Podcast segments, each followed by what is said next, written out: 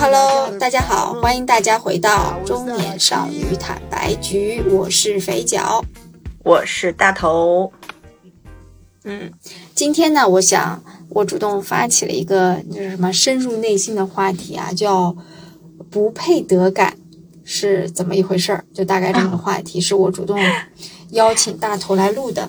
但我其实邀请他的时候，我有一点当时有一点想过的，就是他可能好像没有，可能没有没有这种感觉。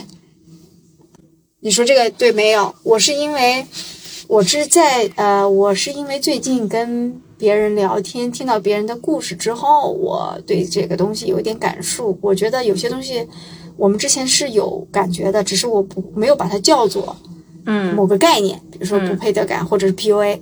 嗯，然后我给你讲讲说这个东西的来源啊，这个故事的来源，就是前两天呢吃完饭以后，我跟一个女同事和我年纪差不多，我们俩呢去买一杯咖啡。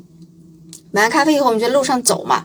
我忘了是怎么就突然聊起这个话题。他说：“他说他其实呃以前一直，嗯，到了三十五岁之前吧，他一直有一种不配得感。”我说：“什么是不配得感嘛呢？”他就说：“比如，嗯，他想买一个包包，一个贵就奢侈品的包包，他会，嗯，他会觉得他不配得到它。”然而难以下手，他去买它的时候，他会可能要做很多的心理建设和工作，是因为觉得他不配。他的，呃，不是说他好像，呃，没有足够的金钱去买，而是说他的身份、他的地位、他的和那个包带来的这种消费的气质好像不符，然后他就不舍得买，他就很压克制自己。然后呢？呃，后来她呃和她老公在一起之后，她去观察她老公，她老公买什么呢？她老公是买爱买什么呢？爱买车啊，这个东西就啊就非常吓人的一个东西。嗯 啊，对，就不是一个包包的问题哈。嗯，她发现她老公不管是买车还是买什么，永远都不会有这种自己不配的感觉。想想到就去做，自己有这个能力就去做，然后她就会说哦，原来就是。这个东西人和人之间是有差异的。然后他回想到说，小的时候他父亲就会这样去要求他，说你可能在某些，比如学习或者是什么上，就是会告诉他说你还不够好，你还要再努力。就是那个东西，你之所以没有考第一名，就是你你不配，你不够好。你看别人怎么怎么样，就是他就呃他说他在这种时刻会清醒的意识到，哦，原来其实。这就是可能原来家庭给她一些影响，然后她和她丈夫生活在一起后，有了对比之后，她才发现原来她有这么深的不配得感。她说她现在也依然有，但是当她意识到这个东西的时候，她开始做一些改变的时候，她觉得这个东西对她的影响会逐渐逐渐变少，但是她觉得没有办法完全清除。就是她现在呢，买包就是可能没有了，她就是想要就去买。但是可能在遇到别的事情的时候，嗯，他觉得他的潜意识里还是会有这个东西冒出来。然后我们俩就就聊这个。然后当下我他说这个话的时候，其实挺平静的，没有我听不到任何什么情绪的波动或什么的。但我依然觉得我很受震撼。虽然我我表面上也可能也很平静，但我觉得是当一个两个中年女 女职场女人在一起，然后。呃，谈论这个的时候，我深深的知道说那个东西对他代表的意义和价值是有多大，嗯，对他的那个影响和震撼有多深，对，所以我才我说我才想聊聊这个。然后，因为我觉得有我以前，因为我现在可能比较没心没肺一点，那我以前我觉得我也是有这种感觉的，所以我觉得，而且，嗯，就我在接那个接热线电话的时候，有有来电。提到过类似的感受，所以我其实觉得这其实可能是一个相对在东亚文化里啊，是一个挺普遍的问题，所以我就说拉你来聊一聊。嗯，我我觉得是这样。首先就是在肥皂发起这个话题的时候，我打开不配得感，然后打开他写的一些文档里的解释，因为我只是看表面，就是没有理解那么清，没有理解那么那么清楚。然后打开之后，我说嗯，然后第一个什么是配得感？然后就是我不够好，我不配得到包包，我不配跟这个人在一起，我不配拥有这，我不配拥有这个职位，我不配拥有这么多这么好的生活，对吧？大概理解是这样。然后就你刚才讲这个案例，你在讲的过程中，我想起两个，一个是一件事儿，就是关于包的；，另外一个是关于一个人，就是我身边也有一个非常典型的这样的一个 case，会分分开说。第一个是包的，因为。嗯，他说，因为我在回想我自己在过往的成长的过程中，我有没有在买奢侈品包包的这件事情上有过不配得感？然后我想想，好像只有在我初期第买第一个大牌包包，就那还是我在香港出差的时候，呃，十年前吧。然后有一次出差，那你知道香港那个时候还是买奢侈品的一个比较好的一个地方嘛？然后香港我还记得是在香港中环，然后买的第一个 LV 的那个大的那个包包，Never Full 那个包，当时买来才八千多啊，姐妹们。现在那个包包应该涨到一万二三了吧？然后当时我去买那个包包，我在买的之前和买中和付款的那个时候，我都觉得，哎呀，我要买这么贵的包包吗？我配拥有这个包包吗？然后都觉得，哎，我是不是配不上？我才二十五六岁，我要背这么好的包包吗？我妈一辈子都没背。但是当我刷完卡之后，嗯，在 sales 的非常热情，然后很好的服务下，帮我把它打成放在那个 LV 独有的那个黄色的那个大袋子里。我拎着它走出门店的那一刻，我整个人就觉得特别自信，特别开心。我配，就是，然后我就一路拎着那个包回了酒店。我都觉得自己在回酒店的那一路，大家很多人都在看我，可能是因为我有这个包包，然后。我我台阶当天晚上我住在那个酒店，然后那个酒店我晚上是把那个包包拆开，把那个包包放在床上，抱着那个包包睡的。然后我从那天开始，我觉得这个包包带给我的不是不配得感，是一种就是我可能更需要赚更多的钱去满足自己的一个呃对于这种奢侈品的一个追求，它成了它成为了一个督促我的一个动力。当然，那个不配得感可能在我这儿来了那么一瞬间，但是可能我把这个不配得到配得到我要更好的去配它，就这个三个过程，我把它给呃自己内化掉了，然后我把它当成了一种所谓的就是动力，就在自己不管在职场上还是在自己变得更好的这条路上的动力去看待我配不配包包这件事情，嗯。我觉得是这样的，所以因为说白了，包包它就是包包也好，车子也好，什么，它就是一个物品，它就是一个客观的东西，就是人是最宝贵的，对吧？就是你其实什么东西都配，就是这这个是我一直以来的观点啊。然后就是讲到包包的这个故事，然后另外一个故事就是我讲到了一个，我想到一个同事，这个同事呢也是原来大厂的，这个同事他非常优秀啊，他就是嗯，怎么说呢？每年绩效都非常棒，很能赚钱。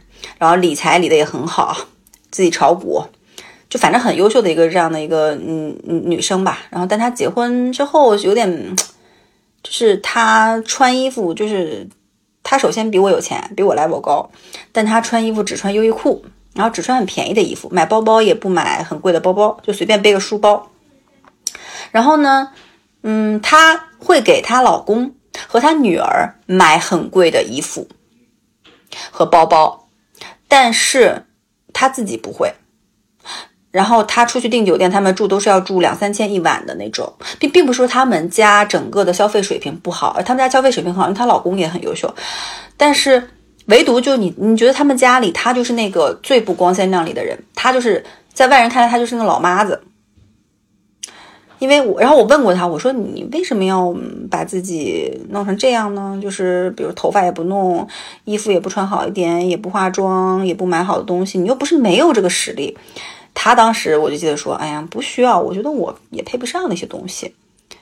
然后，然后我今天听你讲这个案例，我就哦，他可能就是有这种不配得感，可能是不是他小的时候父母对他就很严厉，然后他就一直是被这种所谓 PUA 式的成长长大。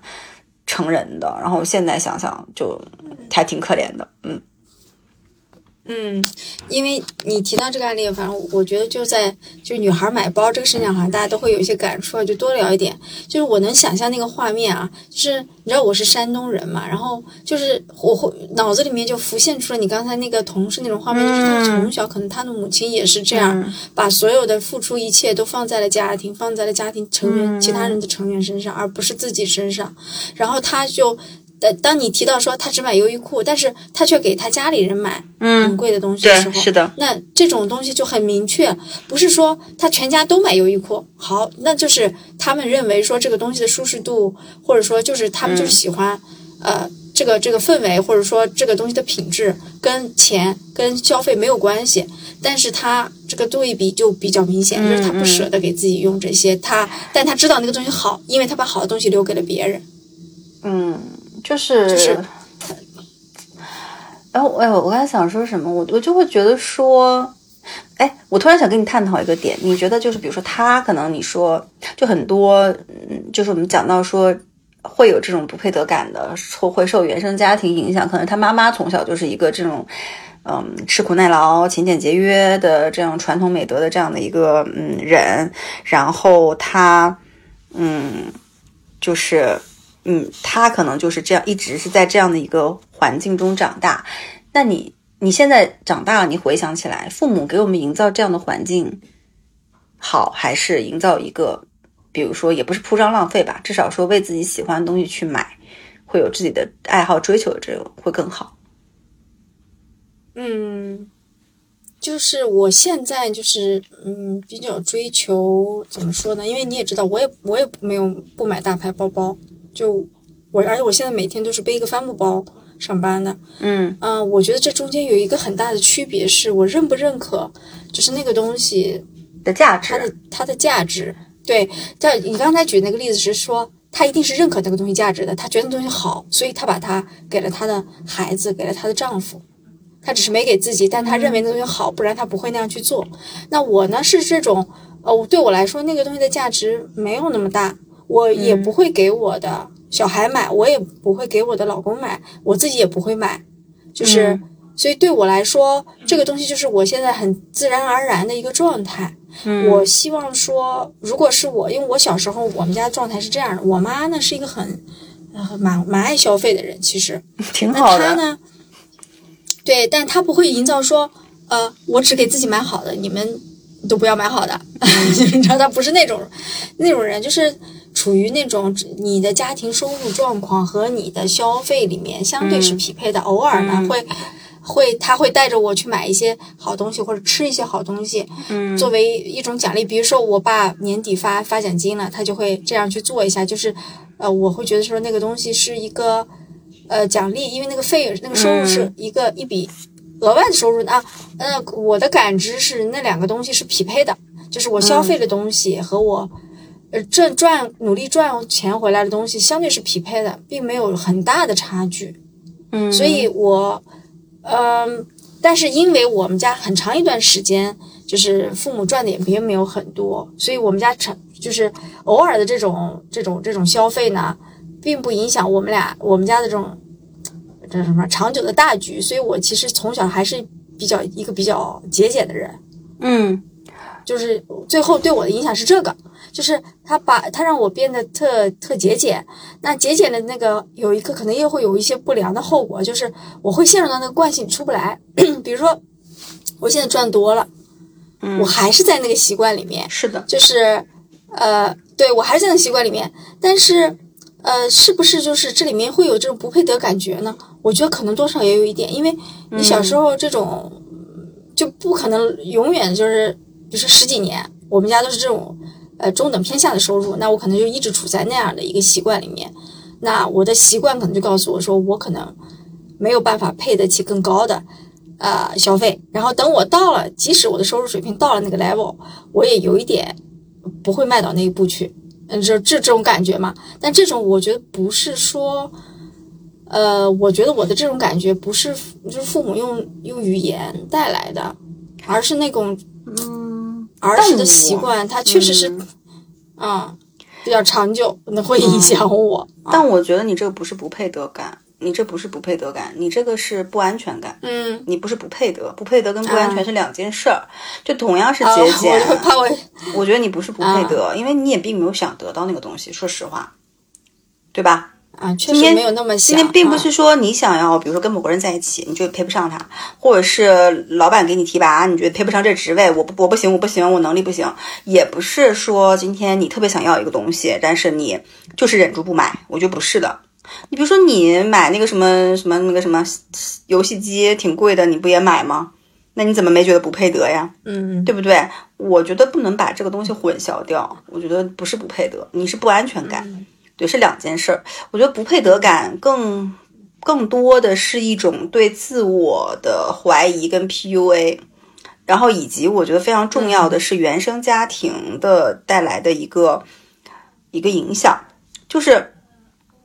就是我可能来到加拿大这边之后，我会看到一些不一样的东西，然后我会觉得说，就在中国的教育体系里面，我们的小时候，你记得吗？家长和老师说的最多的话是什么？为什么别人行你不行？为什么别人能做到你做不到？这里注意哦，这个小孩可能已经很棒了。比如说他们考试，小孩考了九十多分，那那别人是一百分。那我们的家长可能会说，为什么别人是一百分，你就没有？你为什么扣那五五六分？他不是打六十分，打三十分，打零分，不是，他只是打了九十五分或者是九十四分。那更多看到的就是，我觉得小的时候那个环境，更多家长对你是严严格要求，看到的是你不好的那个点，而不是好的那个点，对不对？他看到的不是说，哦，一百分你拿拿了九十分，哎，你只错了五分。他看到的是为什么别人一百分你。就五分，那从同样的小时候这种原生家庭，或者是说这种教育的问题，会导致你当这个小孩长大以后，他就会形成一个思维惯性。他说：“为什么别人可以这样这样，我就不行？”他觉得别人他他会认为自己自己哪儿都不好，别人就是好的，别人的工作好，别人的伴侣好，别人的孩子好，别人的生活方式好。本质上，其实我觉得就是不配得感，更多。就是本质上不配得感，并不是说他配不得，他不配什么东西或不配什么人，而是说，嗯，更多本质上是他对自己的不认可。我觉得是一个内核的不稳定，对自己的不认可，他夸大了实际上他想要拥有的这个东西，不管是包也好，车也好，人也好，实际他的那个实际价值，他把它夸大了，然后他觉得自己不好，所以他配不上啊。我觉得是这样的一个情况，然后。就在国外最近的一段时间嘛，不是 也有小孩考试或者是怎么着嘛？你知道，就是，嗯，我觉得在国大就是最就国外最大的一个感触是，他们也会考试，比如那考试，嗯，满分就是二十分，然后呢，嗯，很多小朋友就是 五分、六分、三分、十分就拿着卷子出来了，然后老师说他们这成绩不能互相告诉别人，所以可能小朋友自己。然后我那天听到一个家长在门口接孩子说。你知道我们孩子考多少分吗？五分。然后我说，那我一听，哦，原来五分。然后，但是你知道，我们因为小孩之前在国内学习还挺卷的，然后我们是那个卷子打了十七分，扣了三分。但是我们第一时间拿到卷子就会说，哎，你这三分怎么扣的呀？你为什么扣三分？你为什么没得满分呢？可是得了五分的那个家长的孩子说。哎，他得了五分哈，嗯，没事，不知道，反正挺好的，就是也没也没说啥，就是，然后，然后你看国外那个小孩拿到卷子出来，他们就是那种，他就是眼睛可能瞪得很，就自己分数很低，时候他那眼睛瞪得很大，然后就 Oh my God 一声，他就把卷子塞塞起来就走了。中国小朋友，嗯，会看到他们冲出来，看到家长说的第一句话，如果考得好，他就说妈妈，今天我考了满分。如果考得不好，比如说像我儿子出来，他会说：“哎，妈妈，我今天扣了几分？”他第一件事情会跟家长先澄清我的这个结果，再去讲其他的东西。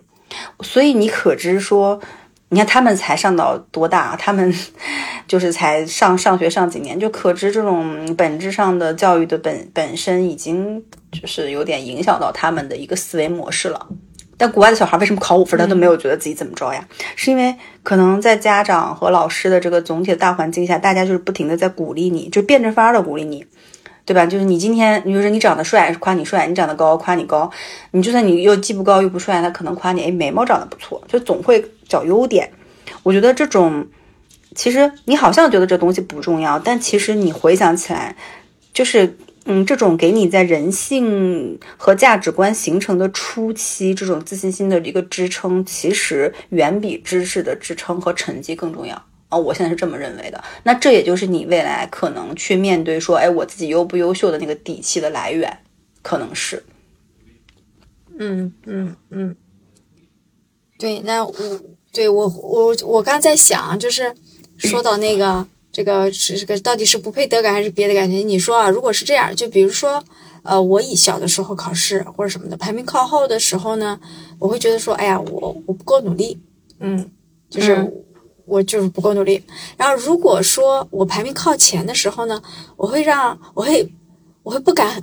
过度高兴，哎，就是我是那种小孩，就是我觉得过度高兴，我会担心我乐极生悲，就是你知道那种感觉吗？我觉得这个可能是那种不配得感吧，就是哪怕我拿了很好的成绩，我也不敢放肆或者张扬，让自己沉浸在那那一瞬间的喜悦里面，我就会告诉自己说，你你不会永远这样的，你你你你你你还有努力的空间，你太高兴了，你下次就会，嗯。我觉得就乐极生悲这件事情，可能本身就是一个伪命题。乐极生悲，你真的见过谁乐极生悲吗？我其实好像身边没有见过谁真的是 乐极生悲，真的乐得不行的人。我看人家也一直乐着，而且越乐越开心，越乐越有自信心。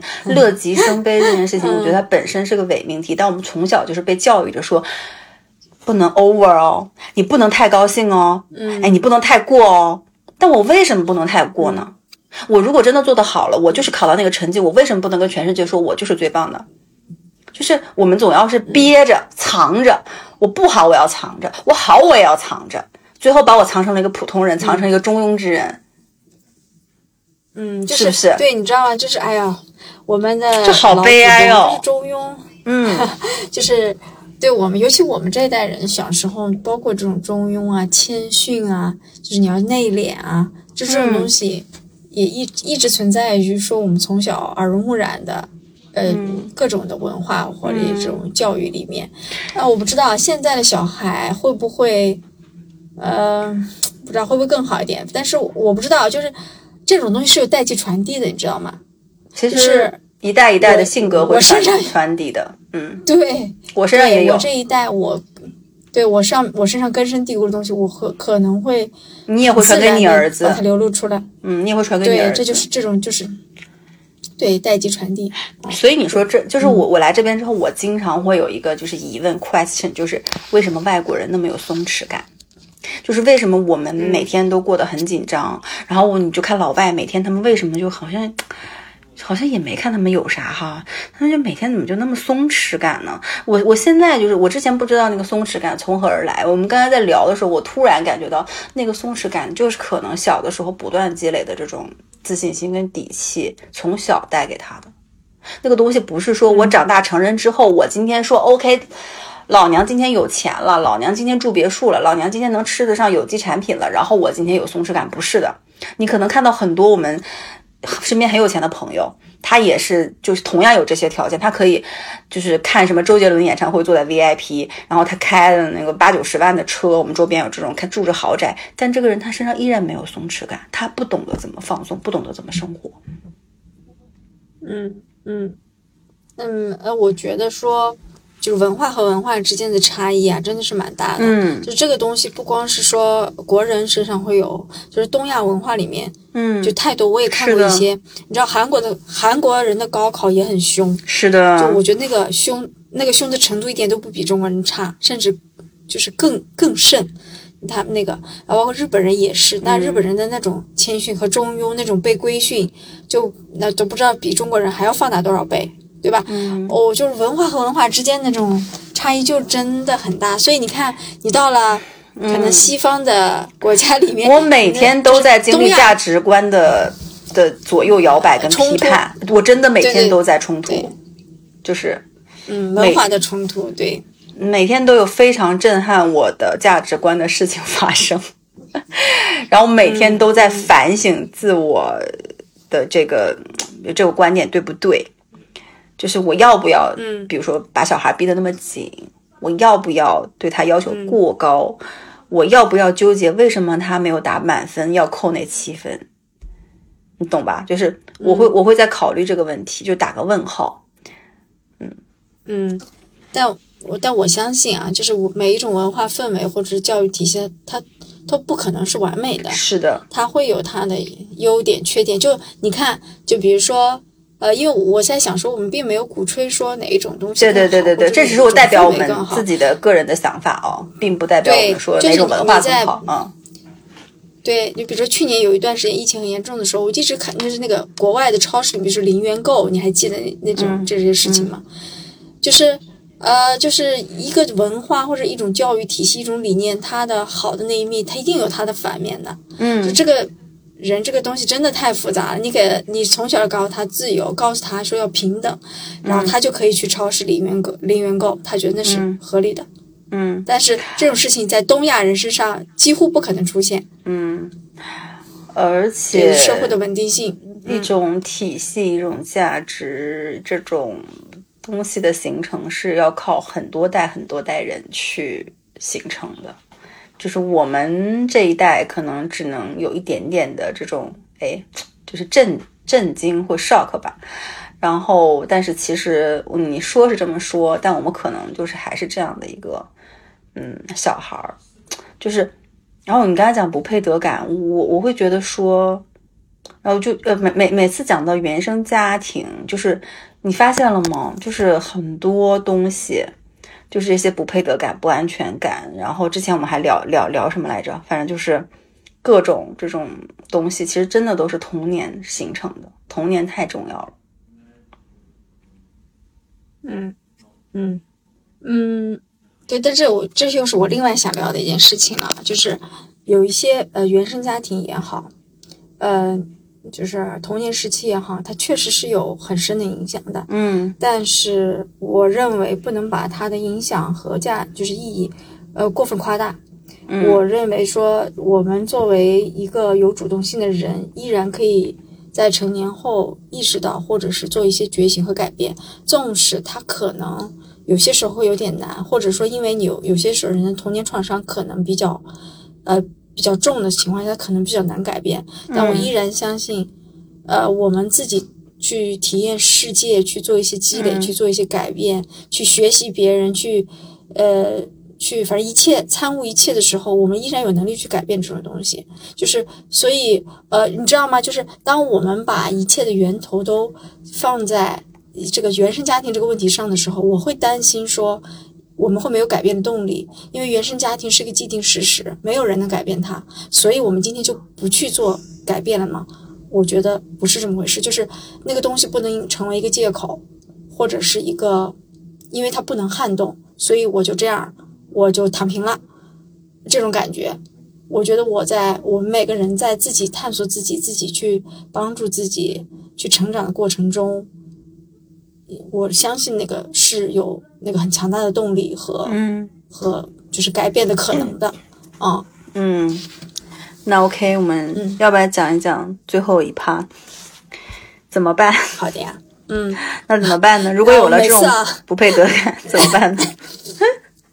你知道吗？嗯我每次去上那个嗯那个热线督导课呢，老师都会提醒我们不要陷入问题解决模式。但因为我们就是一档很有呃偏见啊，打引号的偏见的节目，所以我们有时候会去。嗯你写的怎么？办？就是你的，你知道，大家知道肥脚 列的这种肥脚列的这种脚本都是非常的，就是标准化的那种。他会先列一个是，就是定义，就跟写论文一样，定义定义就什么是不配得感。第二个是，嗯为什么会出现不配得感？什么时候出现的？他要把那个原因，就是 why，就是给找出来。第三个是哦，怎么解决？how，就是哎，你是不是嗯对 五 W 学的太好了呀？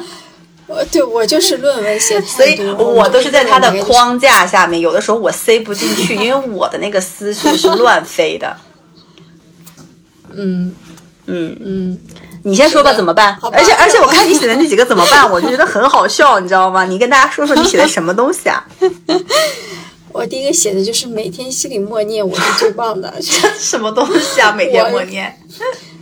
嗯，我就是觉得说我要自我鼓励，我就是要自我，在另外好的方面 PUA 我自己，我就是棒，我就是配，嗯我就是值得，嗯，他们就是没有看到我身上的好，但我知道我身上这些这些是好的，嗯对我就是很，我不是说我是最牛逼的吧，但是我觉得我我可以的，我很有可取之处，就是呃用心理暗示，不然那为什么在心里？默念呢？为什么不念出来呢？那大声大声声喊出来更奇怪吧？但不喊出来，心里默念的就只是一个小火花，你知道吗？你像我，哎，我我在这个点加 plus 一下，就是我会这样。比如说，我怀疑自己或怎么着的时候，我不会在心里默念，我会问身边的人，哎，你觉得？比如说，我说，哎，最近我那个变胖了，或者最近不好看了，我说，你最近变丑了吗？你觉得我好看吗？你觉得我最近怎么怎么着？那对方会给你个反馈啊，可能是好，可能是不好。嗯，然后你就嗯，真实的面对这个事儿就好了。比如说，他可以问你觉得我配买这个包吗？他可以问他身边十个朋友呀，你觉得我配买吗？如果答案百分之六十以上是配，那你就买呀，对吧？嗯嗯，你也可以采取这种这种反正对综合评价法。去。然后就就按照百分比，比例高的就是我配，比例低的就是我不配。对对对对对。啊，对，但我我觉得要给我们自己，不管是从我们自己身上，或者是支持我们的身上得到肯定，这很重要，因为每个人就不可能是有一个绝对完美的人，也没有绝对不完美的人，就大家身上都是有正有负，这很正常，所以。多看到自己身上好的，你看我这个人就很玄学啊，有时候。然后第二点，我写的是，呃，要经常给自己小小的奖励，就是因为我从买包这个事情联想到的。比如说什么东西是奖励？就比如说，你觉得你买包你不配，那我买个，嗯嗯，买个汉堡包，或者说买个奶茶，或者不不不，这好像太小啊，就是我不我不这样认为，嗯。就是你这个只是一个，我觉得是这样的。如果你不，就是你，你觉得你啊，怎么怎么说呢？就比如说，我想买 LV，但是我觉得，哎呀，LV 太贵了，我不然买个 Coach 吧，两千多和一万，对吧？然后你可能买完 Coach，你说我再买个 f u l a 我再买个 MK 吧，你其实买买凑凑也差不多到那个。如果在这种情况下，你就攒钱买个最好的，嗯，这个是一个。我觉得，反正是我的一个人生原则。就如果我特别想买一个很贵的，我觉得我现在可能不太好拥有的东西，那我就是，就是可能就会卯足了劲儿攒钱买那个东西。我你如果买了其他一些替代品，其实，哎，这个不就跟关系一样？你特别喜欢一类型的人，你特别喜欢那个人，然后你只找别人替代他，最后发现谁都替代不了。嗯，那但我我为什么这么写呢？是因为你知道我们这种这种类型的人啊，他会有一些惯性，他可能没有办法一下子就跨到满足自己所有的需求上。但我觉得说我可以从满足自己一些小小的需求开始，一步一步呢，我就可以满正视自己的大的需求，然后去满足他，而你不要认为说这个需求小。他你就不值得被满足。比如说我，我就是想喝奶茶，但是我我在这里上班，我不想我我不能出去，哪怕一个二十分钟去买一杯奶茶，我觉得就就不是啊，就多给一些这种积累多了啊，你就会开始说正视哦，我这个需求就是对的，我就是要去做它，我就不管我今天是在干嘛，或者说我我有没有别人给我的这种灌输，我都可以去尝试。所以我觉得是以从小积累吧。嗯，然后我还写了一个，就是看到我现在的感觉是，虽然我默念自己是最棒的，就是我能看到自己身上好的部分，当然我也承认我自己身上有不好的部分，有平庸的部分，嗯，但我都接受，就这两个部分我都能看到它，而不是说只去看到平庸的不好的那部分，但你也那那就会走向就是可能自卑嘛。但是如果你全身身上全是就就只剩下好的地方了，那可能也就是走向自负，这个东西就有点两个极端。所以，嗯，我觉得就是正常一点去看呢，你都有，所以你没有必要在，嗯，那些时候觉得不配，你也没有必要在那些时，另外一些时候，就就觉得说啊自己就，嗯，特别牛或者什么样，就我我会，你知道我这个人就比较害怕失去平衡，我会担心我，当我每天夸自己过牛的时候，我就会失去。嗯，那个那个对自己比较比较正常的认知，嗯，所以我就写了这么几点，嗯嗯，哎，可是你这里面不配得感没有提到就是关系，没有讲到说我不配什么某某个人某个关系，对不对？都是物品是吗？啊，其实是有的，对吗？对，因为其实因为。其实是有，但我好像我我自己看自己的不配得感，我都是从这种自己在排名的过程中，在比较看你的，这个里面会写说，我们就是物讲的比较多，人的部分呢，就是你觉得有会有人觉得说，哎，我配不上，其实好像也有，对吧？哦，一定有，但是只是说我可能那个体验不是很够。比如说，嗯你找了一个随便说找了一个比较帅的男朋友，你会觉得我会觉得我太平凡，配不上他们，因为我从来没有找过帅男朋友，你也知道的，所以就也好像没有出现过这种特别强烈的感觉。但我觉得这种感觉是一定有的，就是我配、嗯是不是配得上这个人？嗯，那我的其实我的观点是不是？就是你这个号哈，我的观点就是不配得就不要。如果你真的觉得自己不配得，啊要不然就不要，你就不要。就是当然，比如说工作，我觉得没有人会给他升职加薪，他觉得不配吧？就应该会有 会有会有吗？也会有，也会有，对我觉得也会有，每个人的情况就、嗯那就没办法了。那我觉得，如果你真的觉得升职加薪这机会你不配，那你让出去，这也是你的特别厉害。就你自己心里舒服的话也可以。然后我觉得，但如果是一个人或一段关系的话，我觉得如果你自己觉得你不配这个人什么东西，嗯。那么也没有必要去为了这个人去改变什么。然后有的时候直觉是准的，就说不定你不配他，就真的是你们俩不合适，因为你觉得不配某个人，那其实就是你会夸大对方，放大对方，缩小自己。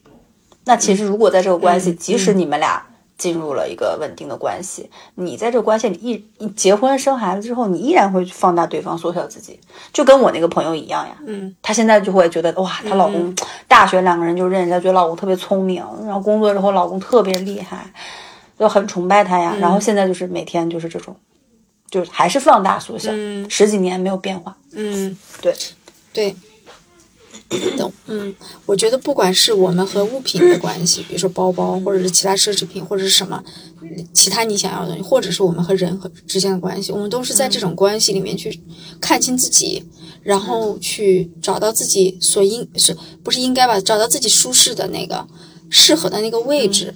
然后我们就知道我们配得上什么，配不上什么了，而不是呃，就像你说的，放大某一些东美好的东西，而缩小自己身上那些美好的东西，你就发现那个东西，你就会被这个不配得感控制。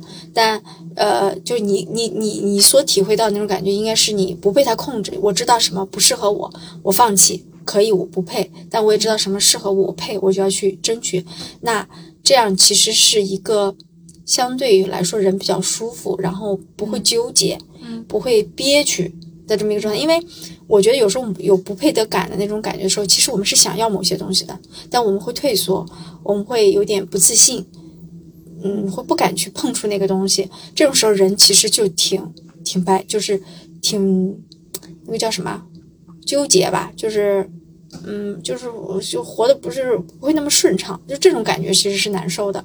嗯我在这里就特别想感谢我爸我妈，因为我觉得他们两个都是特别不纠结的人，就是活得很嗯通透。嗯、你也可以说他们可能知道的少，所以他们想的少；也可以说他们可能知道的多，想的想的通透。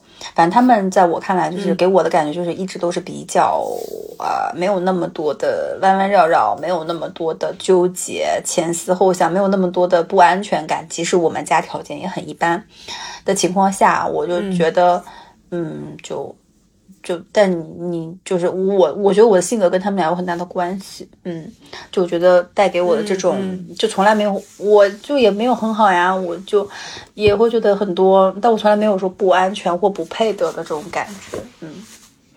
在最后这里嗯感谢一下他们，嗯对，我觉得无论是说我们的原生家庭或者我们的生长环境比较好，给了我们很多的支撑，又或者说他没有给我们很多支撑，但我们依然要相信自己有能力去改变自己，去让自己变得更好。是的，所以无论如何，我觉得我们都值得来到这个美好的世界上，生活这么一遭吧。嗯嗯嗯所以好吧，那今天对今天我们的节目就到这里。那今天可能聊的比较呃比较散，就是可能想到一些就聊一些的。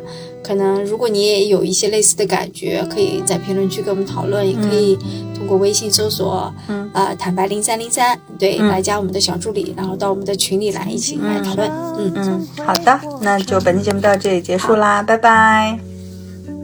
拜拜。荒废的把时光，也总西南里的回忆总是突出快乐。没烦恼的年纪，谁有人的苦涩？如今承认是难规则，把大悲的喜体验的不露声色，一年又一年飞逝着。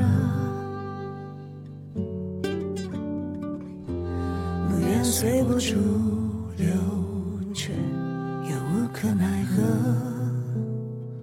岁月从来没有等待谁放过谁，忘记谁特舍过谁。虽然已经懂得了什么才是珍贵，只是。只是时间消失的